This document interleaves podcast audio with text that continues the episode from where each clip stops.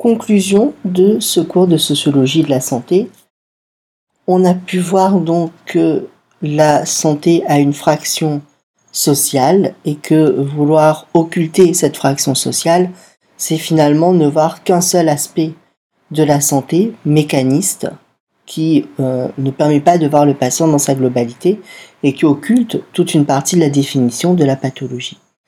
Et cette fraction sociale, on ne se retrouve pas forcément dans les différentes classifications euh, internationales que l'on peut voir des différentes pathologies.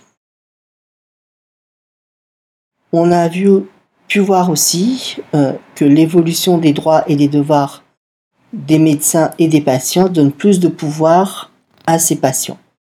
Que ces patients prennent part à leur itinéraire thérapeutique et qu'aucune décision, au final, ne peut être prise sans leur consentement. Il y a donc eu un glissement du médecin détenteur du savoir vers le patient qui devient acteur de ses soins.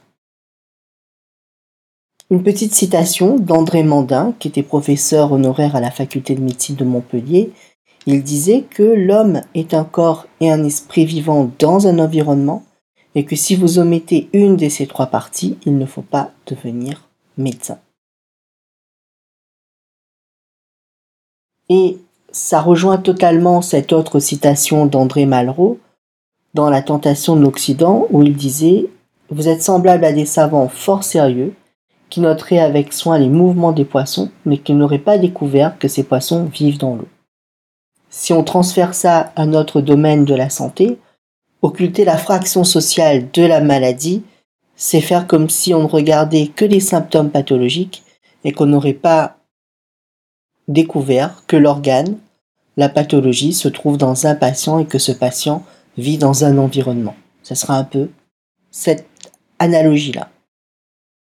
Alors je vous fais euh, un petit cadeau en vous laissant ce tableau qui résume les concepts qu'on aura étudiés dans ce cours de sociologie de la santé, et puis dans l'autre partie, ce qu'on verra dans la partie anthropologie de la santé. Et ce sont bien sûr sur ces concepts là que vous avez de fortes chances d'être interrogé à l'examen. Merci de votre attention et bonne chance pour le concours.